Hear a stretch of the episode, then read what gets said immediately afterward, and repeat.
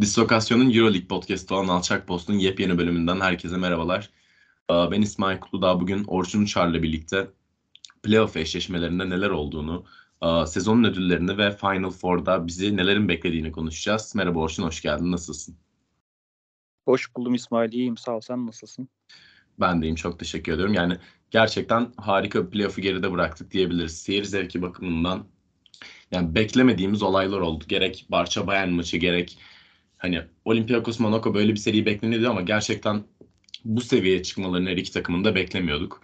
Onun dışında e, temsilcimiz Efes'in e, Final Four'a yeniden yükselmesi ve son olarak e, Real'in yani beklenen bir galibiyeti ama hani Maccabi adeta süpürmesi var. Bugün seninle bunları konuşacağız. Ne düşünüyorsun? Playoff eşleşmeleri netleştiği zaman e, herkesin şeyi vardı, favorileri vardı elbette. Fakat şu an Final Four'a kalan takımları kağıt üstünde söylediğimiz zaman işte Barcelona, Real Madrid, Olympiakos ve temsilcimiz Anadolu Efes. Yani aslında favoriler Final Four yaptı. Fakat serilerde çok ilginç, çok enteresan işler de olmadı değil. Özellikle e, Barcelona, Bayern Münih ve Olympiakos Monaco serileri oldukça heyecan ve tansiyonu yüksek seriler oldu. İstersen fazla uzatmadan ilk seri olan lig lideri Barcelona'nın 8. Bayern Münih ile olan eşleşmesiyle başlayalım. İsmail söz sende.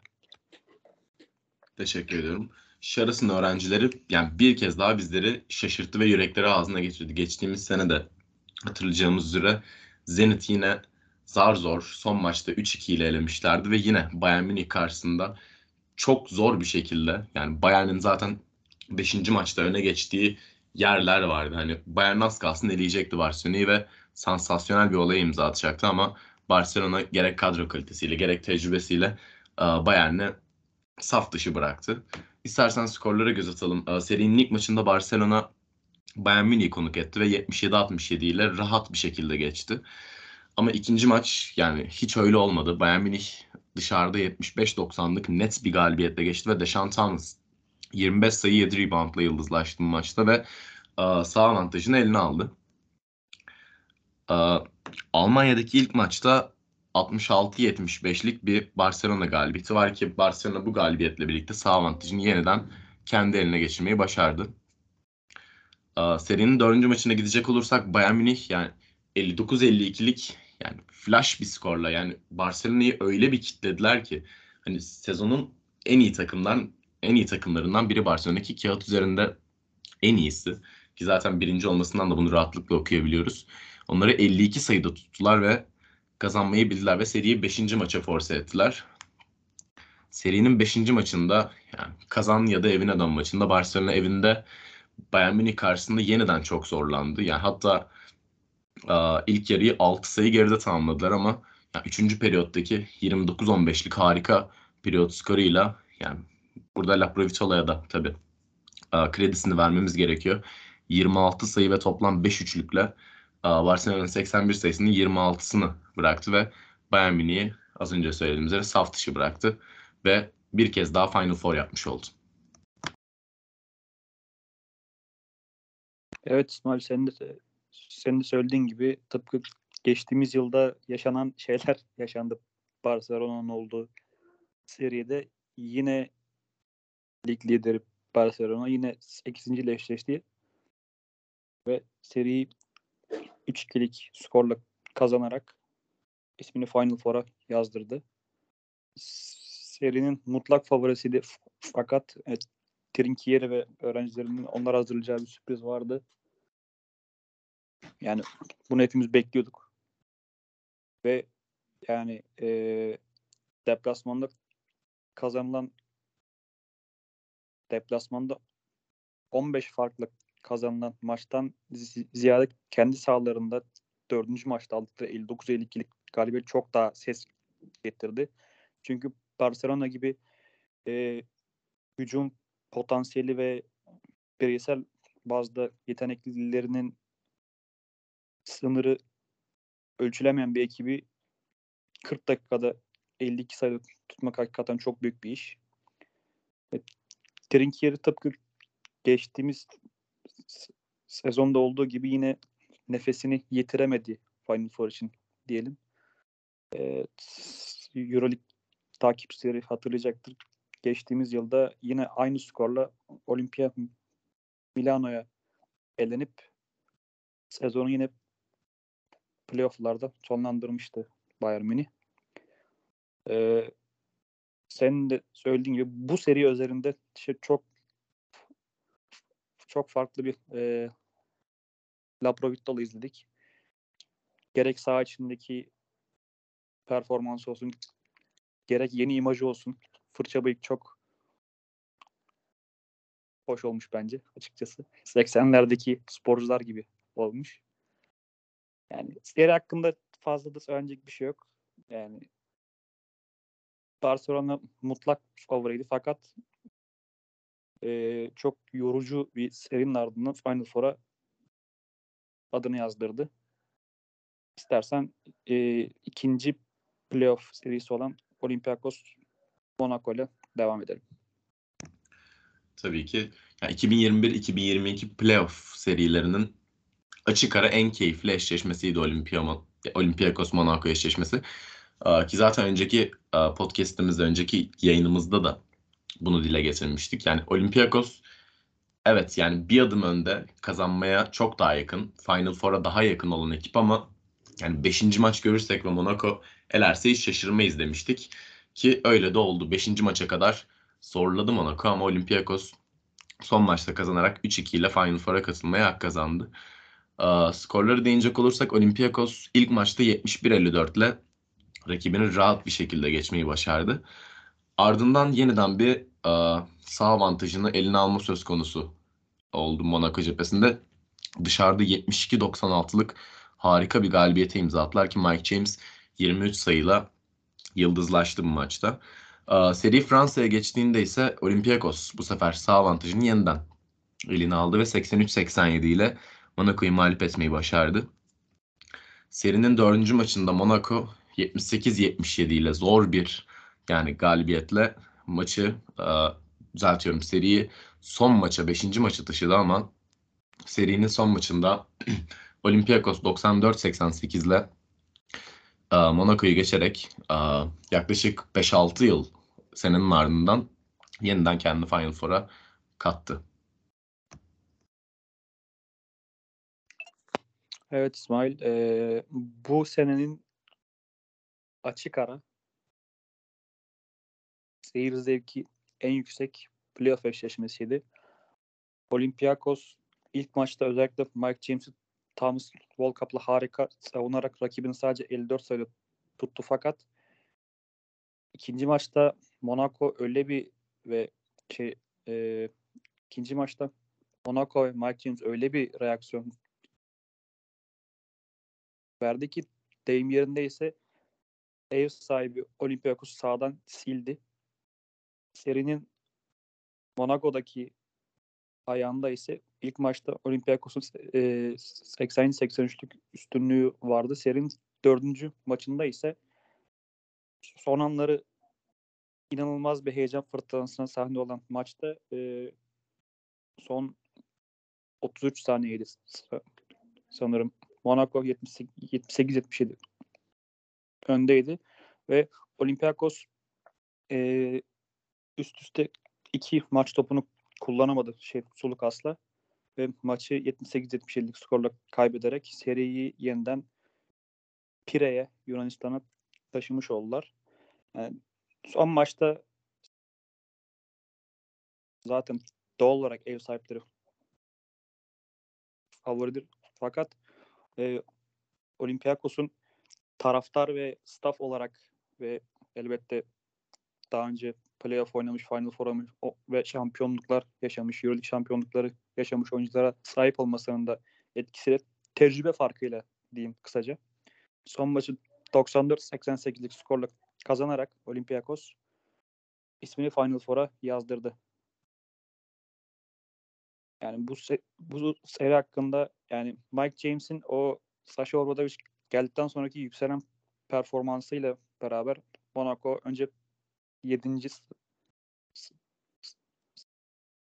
sıradan kendini playoff'ta buldu. Ardından neredeyse Final Four dahi yapıyordu. Yani sezonun yani Rus takımları Euroleague'den ihraç edildikten sonra açık ara en underdog ekibiydi. Playoff yapan ekipler arasında. Yani bu seri hakkında senin de söyleyecek bir şeyin yoksa istersen yavaştan temsilcimizin serisi olan Olimpia Milano Anadolu Efes serisine geçelim. Tabii ki.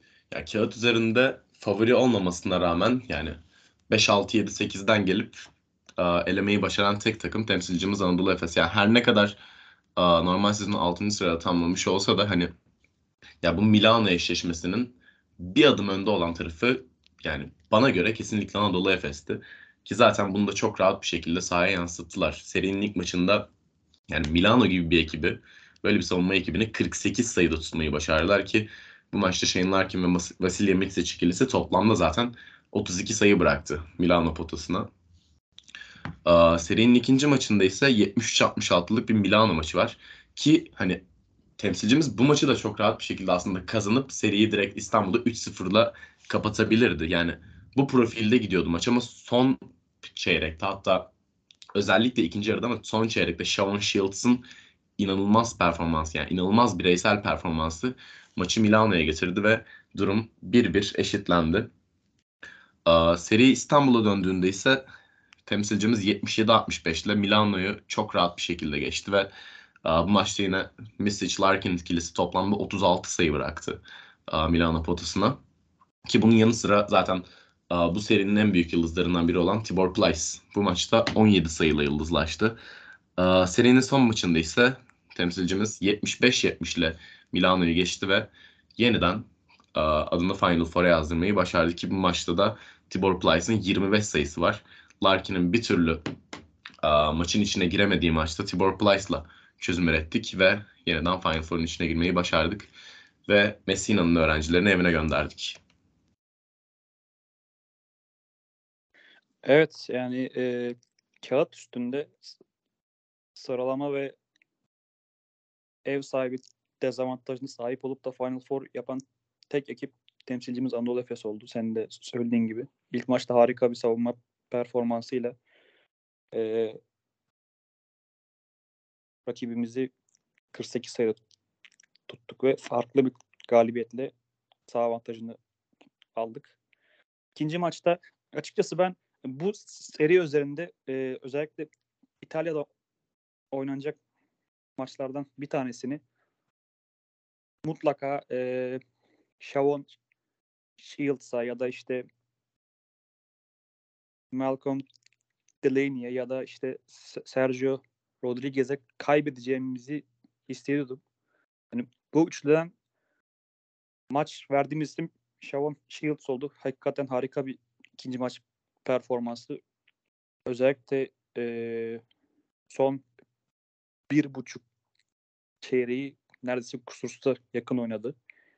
Ve 70-66'lık skorla seriyi bir bire getirmiş oldu.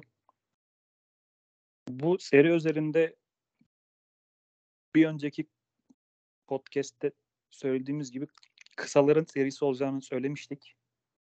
Hakikaten de yani Efes'in kısalarının etkili oyunu ilk 3 maç özelinde yani her ne kadar ikinci maç kaybedilse de Efes kendi üçlük yüzdesinin oldukça altında kaldığı için kaybetti ve elbette ki Shavon Shields'ın etkili oyunuyla kaybetti.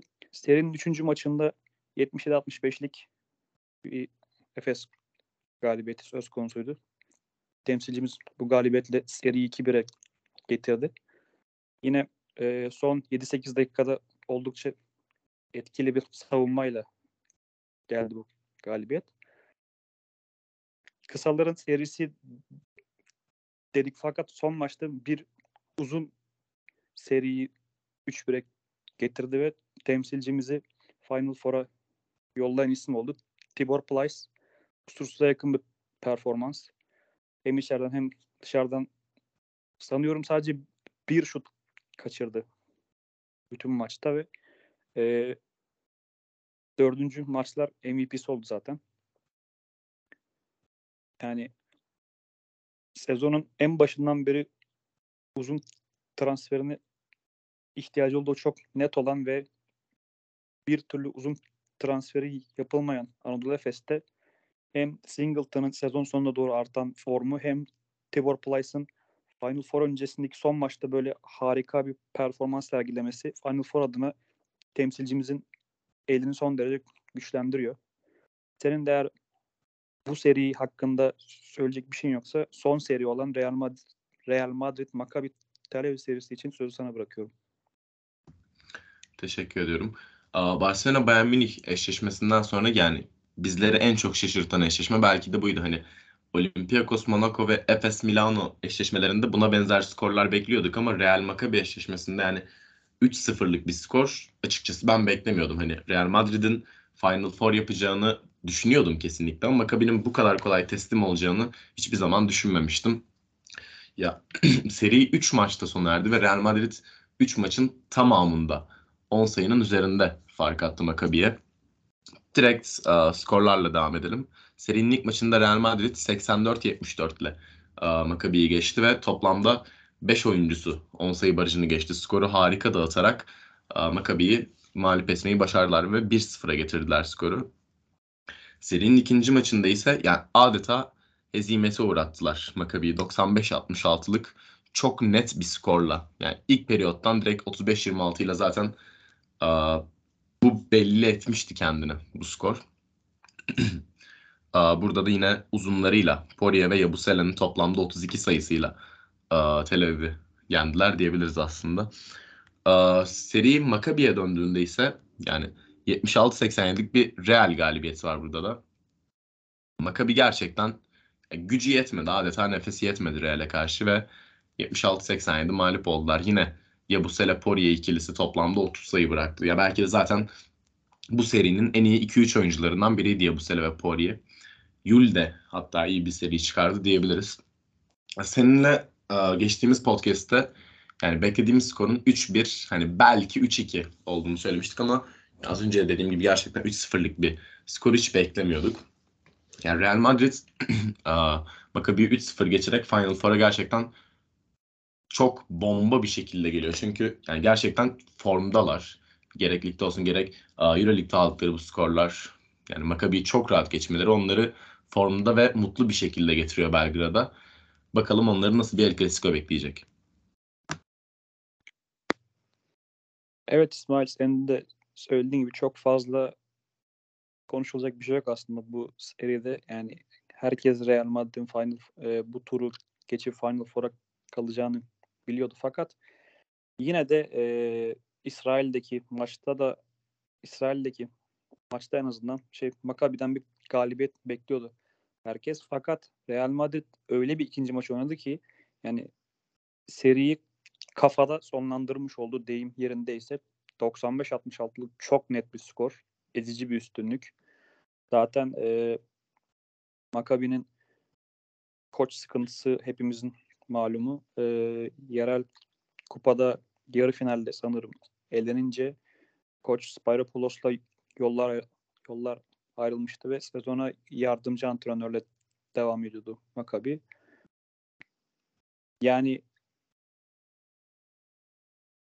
bir maçlığına da olsa Menora Mivtaçim Arena'yı playoff atmosferinde görmek çok hoştu.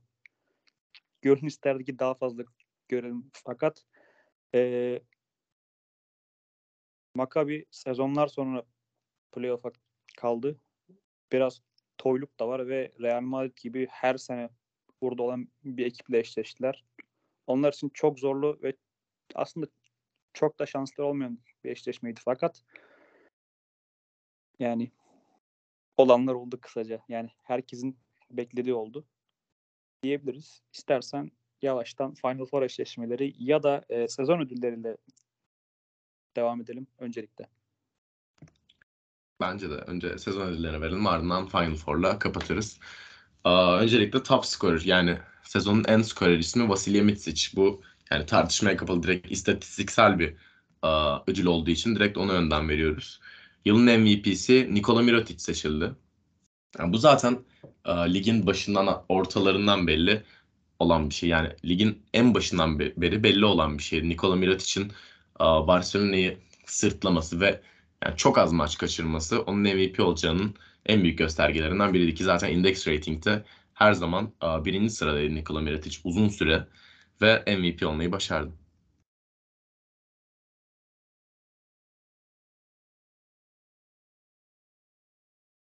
Evet, eee bas temsilcimiz Anadolu Efes'in oyun kurucusu Vasilij Micic her senenin sayı kralına verilen Alfonso Ford ödülünün sahibi oldu. 18.9 sayı ortalamasıyla maçın MVP'si eee şey düzeltiyorum. Sezonun MVP'si, normal sezonun MVP'si Nikola Mirotic oldu. Nikola Mirotic'in MVP yarışındaki diğer rakiplerine göre fazla yaptığı tek şey sezon içerisinde daha fazla sayıda maça çıkmak oldu. Yani maç sayısı olarak daha istikrarlıydı diyebiliriz. Ee, MVP yarışındaki diğer isimler ise Shane Larkin, Vasilij Micic ve Mike James'ti. Ee, sezonun koçu ödülü daha bu öğlen saatlerinde açıklandı. Ee, ve Georgios Bartsokas bu ödülün sahibi oldu. Yani tartışmaya açık bir ödül olduğunu düşünmüyorum. Bu sezon özelinde. Herkes Olympiakos'tan bu sezon bir reaksiyon, bir playoff yapmasını bekliyordu. Fakat hiç kimse normal sezonu ikinci sırada tamamlamalarını beklemiyordu. Hakikaten çok büyük bir iş yaptılar. Ee, özellikle son şampiyon şey son Final Four'dan sonra 2017 finalinde İstanbul'da temsilcimiz şey Fenerbahçe farklı kaybettikten sonra hiç Final Four yapamamıştı Olympiakos. Sezonlar sonra Final Four daha doğrusu e, sezonlar sonra oturmuş bir kadro ve e, iyi bir teknik ekiple yola çıktılar bu sezon başında ve bunun ödülünde normal önce normal sezon ikinciliği ardından da e, playoff serisinde e, Monaco'yu saf dışı bırakarak Final Four'a kalarak aldılar. Yılın savunmacısı Kyle Hines. Yani bu da istatistiki bir ödül. Yani sonuç olarak yapılan rebound istatistiğine ve blok istatistik e, e, rebound blok ve top çalma istatistiğine bakılarak yapılan bir değerlendirme süreci. Kyle Hines'ın diğer rakipleri yanlış hatırlamıyorsam Pierre Henry vardı. Brian Dunstan vardı. Bir de yanlış hatırlamıyorsam Papayannis vardı. Fakat kazanan Kyle Hines oldu. Yükselen Yıldız Ödülü ya da diğer ismiyle Rising Star ödülü Rokas Jokubaitis'e gitti. Litvanyalı guard hakikaten e, yıldızlar topluluğu diyebileceğimiz Barcelona'da koçu ve aynı zamanda hemşerisi olan Sarunas Yasikevicius'un da kendine güvenmesiyle beraber kendisine verilen süreleri son derece iyi değerlendirdi ve bu ödülün sahibi oldu. Ee, Euroleague ilk Euroleague sezonun en iyi beşleri için sözü sana bırakıyorum İsmail.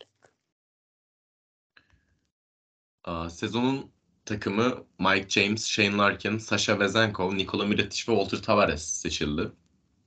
Aa, bunu zaten seninle konuşma fırsatı bulmuştuk daha öncesinde. Hani 5 oyuncu da gerçekten burayı hak etti. Sadece akıllarda soru işareti bırakan tek soru yani Vasilya Mitsic sezonun uh, en skor ismi Alfonso Porto sezonun en skor uh, ödülünü bu apoleti eline alan oyuncu neden ilk takımda yok? Yani sadece bu sorgulanabilir ama bunun dışında hani ne Mike James, ne e, Shane Larkin, ne Vezenkov, ne Mirotic, ne de Tavares. Yani neden burada diye bir şey soramayız. Ama Misic de e, yerini ikinci takımda aldı.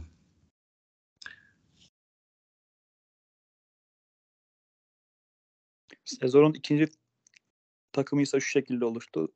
Kostas Solukas, Vasili Misic, Vladimir Lucic, Shavon Shields ve Yorgos Papayannis. Burada da e,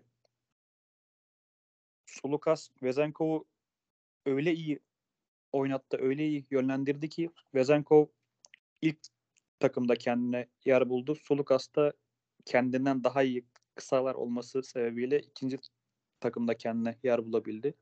Vladimir şey e, Vladimir Lucic yine Bayern Münih'te yani geçtiğimiz sezona göre daha çalkantılı bir normal sezon şey yaşamalarına rağmen yine tıpkı geçtiğimiz sezonda olduğu gibi Final Four'un kapısından döndüler. 3-2'lik skorla kaybederek playoff serisini. Shavon Shields e, sezon içerisinde çok ciddi ve uzun süreli sayılacak sakatlıklarla uğraşmasına rağmen özellikle e, playoff serisi ikinci maçını deyim yerindeyse sırtlayıp seriyi bir bire taşımıştı. Fakat o seride kazanan temsilcimiz Anadolu Efes olmuştu 3-1'lik skorla. E, Vasilya Misic'i zaten söylememize gerek yok. E, tıpkı senin söylediğin gibi nasıl birinci takımda olmadığını tartıştığımız bir ismin ikinci takımda neden olduğunu sorgulayacak halimiz yok doğal olarak. Son olarak da Yorgos Papayannis. Papayannis'in takımı Panathinaikos bu, bu, bu sezon ve bundan önceki 3-4 hatta belki 5 sezondur kaydeder hiçbir şey yapamamasına rağmen yani yanlış yanlış hatırlamıyorsam Diamantidis'in son sezonunda da playoff yapamadılar ve Diamantidis bırakalı 4-5 sezon oldu yanlış hatırlamıyorsam yine. O sezondan beri takım olarak hiçbir şey yok Panathinaikos'ta. Hem sıkıntılı mali durumlar sebebiyle hem e, yıldız oyuncuların teker teker emekli olması sebebiyle yine çok iyi bir takım kimliğine ve kağıt üstünde iyi oyunculara sahip değildi Panathinaikos. Fakat Papayannis çok sivrelen bir performansla ligin rebound ve blok kralı oldu. Ee, ve kendisine Eurolig'in en iyi ikinci beşinde yer buldu. İstersen e, Final Four ile ilgili biraz şey yapalım. E, e, Final Four eşleşmeleri şu şekilde oldu. E, Final Four'un ilk ayağında El Clasico bizleri bekliyor. Real Madrid Barcelona. İkinci ayakta ise bir Türk-Yunan derbisi yani bir e, kulüp düzeyinde karşılaşmaların çok daha fazlası olan Olympiakos Anadolu Efes bizleri bekliyor. Sen neler söylersin bu konuda İsmail? Gerçekten her iki eşleşmede o kadar keyifli ki ikisi de birbirinden keyifli. Yani bir anda zaten El Clasico var. Barcelona Real Madrid hani son 10 yılın belki de yani Efes Fenerbahçe'yi dışarıda bıraktığımızda e, aynı ülkeden olmak üzere en büyük e, kapışmalarından, rekabetlerinden biri El Clasico. Ki bu zaten yani yıllardır süre gelen bir olay. Ama yani sezonu baz aldığımızda Barcelona şu an e, son 5 maçın 5'inde de Real Madrid'e karşı galibiyetle ayrıldı maçlarından. Gerek ligde, gerek Euroleague'de ve gerek Kral Kupası finalinde 5 maçın tamamını kazandı. Bir diğer yanda ise senin de değindiğin üzere Türk-Yunan derbisi var. En son maçta senin de hatırladığın üzere yanlış hatırlamıyorsam 87-85'lik bir Olympiakos galibiyeti vardı. Kostas Sulukas'ın game winning buzzer beater attığı sağ forvetten ve hani bu maç yani bu uh, Final Four bir nevi onun rövanşı olacak aslında. Normal sezonda çünkü yani Efes'in çok formda olduğu son haftalarda yani, üzücü bir mağlubiyet olmuştu temsilcimiz adına. Uh, bunun dışında değinmek istediğim bir istatistik var ki senle de yine bunu uh, bunu da konuşmuştuk. Aynı ülkenin takımları Final Four yarı finalinde uh, eşleştiği takdirde uh, bu takımlardan birinin şampiyon olma olasılığı sadece %20. Uh, tarihte bunun toplamda 10 örneği var ve sadece iki takım e, yarı finalde kendi ülkesinden bir takımla karşılaştığında şampiyon olmayı başarabildi. Bunlardan biri 2008-2009'da Panathinaikos yarı finalde Olympiakos'la karşılaşıp şampiyon olmayı başarmışlardı. Bir diğeri ise 2015-2016 sezonunda CSK'nın Kuban'la yarı final oynayıp şampiyon olması. Bunun olumsuz yönü yani olumsuz demeyeyim de hani diğer 8 örnekten birinde zaten çok iyi hatırlıyoruz. 2018-2019 yarı finalinde iki temsilcimiz Fenerbahçe ve Anadolu Efes Vitoria'da karşı karşıya gelmiş yarı finalde ve CSK Moskova finalde Anadolu Efes'i mağlup ederek şampiyon olmayı başarmıştı. Bunun dışında eklemek istediğim şimdilik bir şey yok ve söz sana bırakıyorum. Evet o istatistik hakikaten ilgi çekici. Ee,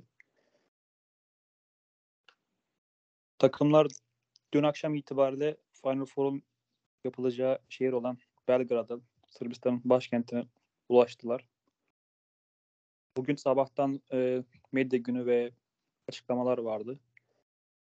Takım kaptanlarının ve koçların. Ergin Ataman temsilcimiz Anadolu Efes'in antrenörü Ergin Ataman yine oldukça kendinden emin ve iddialı açıklamalarda bulundu. E, kendisine yöneltilen Yunan seyircisinin fazla olması sizi korkutuyor mu e, sorusuna e, 2018-2019 sezonu Final Four'unda Vitoria'da Vitoria'da da Fenerbahçeliler sayıca daha fazlaydı diye yanıt verdi ve tarih tekerrürden ibaret demeye getirdi diyebiliriz kendisi için. Yani elbette zor maç olacak. Çünkü Final Four için satılan biletlerin yüzde 45'ini Yunan seyirciler satın almış ve Türk seyirciler Türk seyirciler sadece yüzde beşlik bir bilet satın alabilmiş. Elbette bunda e, döviz kurun da oldukça olumsuz bir etkisi var. Fakat yine de e, temsilcimiz Anadolu Efes'e her yerde, her şartta, her koşulda güveniyoruz ve sonsuz başarılar, bol şans diliyoruz. Bu seri üzerinde e, bu öğlen açıklama yapıldı. Kurnoslav Simon'un e, diz sakatlığı sebebiyle Final Four'da forma giyemeyeceği ve yüksek ihtimalle e, Basketbol Süper Ligi'nin playoff'larında da forma giyemeyeceği açıklandı. Zaten e, sezon sonunda da ülkesine geri dönüp basketbolu orada bırakmak istediği hepimizce biliniyordu. E, Final Four Final Four yılın en güzel zamanı EuroLeague basketbol adına elbette.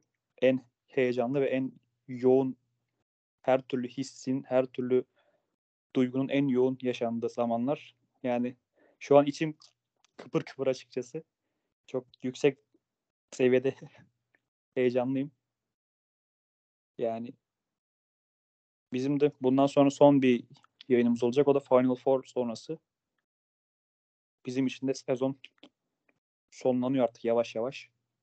Sen neler söylemek istersin İsmail? Hem e, hem e, bu Final Four adına hem temsilcimiz adına hem de bu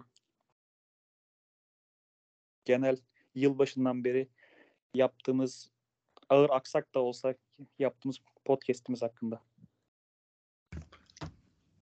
Ya kesinlikle bizim için harika bir deneyimdi ve ya gerçekten ben senin de bu kayıtları alırken çok keyif aldım Orçun. Yani bunun için öncelikle sana teşekkür ediyorum. Ya umarım son kaydımıza şampiyon bir şekilde gireriz ve yani burada güle eğlene son bir kayıt yaparız. Sezonun son kaydını seninle birlikte alırız. 18 Mayıs akşamından biliyoruz. Yani şu anda 18 Mayıs 20.56 biz tam bu kaydı alırken. Ve umuyoruz ki yarın tam bu saatlerde bir aksilik olmadığı sürece Olympiakos'u mağlup etmiş olacağız ve uh, ismimizi finale yazdıracağız. Yani şu an bunları söylerken bile gerçekten tüylerim diken diken oluyor. Gerçekten çok heyecanlıyız yarınki eşleşme için. Umuyoruz ki yarın önce Olympiakos engelini geçeceğiz ve uh, 21 Mayıs'ta finalde El Clasico galibini de mağlup ederek kupayı yeniden İstanbul'a getireceğiz. Senin de söylediğin gibi e, geçtiğimiz yılın şampiyonu Apolloti ile yeniden Final Four'da olmak hakikaten çok büyük bir sorumluluk temsilcimiz adına. Ergin Ataman bunu sezon normal sezonda da çok söylüyordu. Yani neredeyse her 2-3 haftada bir son şampiyon olduğumuz için herkes bizi yenmek istiyor. Herkes bize karşı farklı bir motivasyonla oynuyor diye. Yani bu farklı motivasyonun belki son seviyesini falan göreceğiz yarınki Olympiakos maçında. Ee, podcast'imiz adına da ben de e, seninle yayın yapmaktan, kayıt almaktan çok memnunum. Tüm sezon süresince. E, daha önce de çok yapmak istedim. Fakat senin gibi e, hevesli, istekli, disiplinli ve takip eden bir ortak bulamamıştım. Yani iyi ki yapalım mı abi diye sordum ve yapmaya başladık. Yani ben yaptığımız işten hakikaten çok memnunum, çok keyif alıyorum. Her kayıtta ya da işte her a İsmail şunu da söyledim, şu da olsun, şundan da söz edelim diye o heyecan bile çok hoş yani. Ee, off season için yani yaz sezonu içerisinde de e, birkaç röportaj şey fikrimiz var İsmail'le. Aynı şekilde ben yazılarımı sürdüreceğim. Yani röportaj olur ya da işte ön sezon değerlendirmesi şeklinde olur. Onlar da sürpriz olsun artık. Yaptıkça yani biz kaydettikçe siz de dinlersiniz. Bizi takip etmeye devam edin. Bizi dinlediğiniz için çok teşekkür ederiz. Yolun sonu şampiyonluk olsun diyoruz ve bu, bu kaydı burada noktalıyoruz. Hoşçakalın. Hoşçakalın.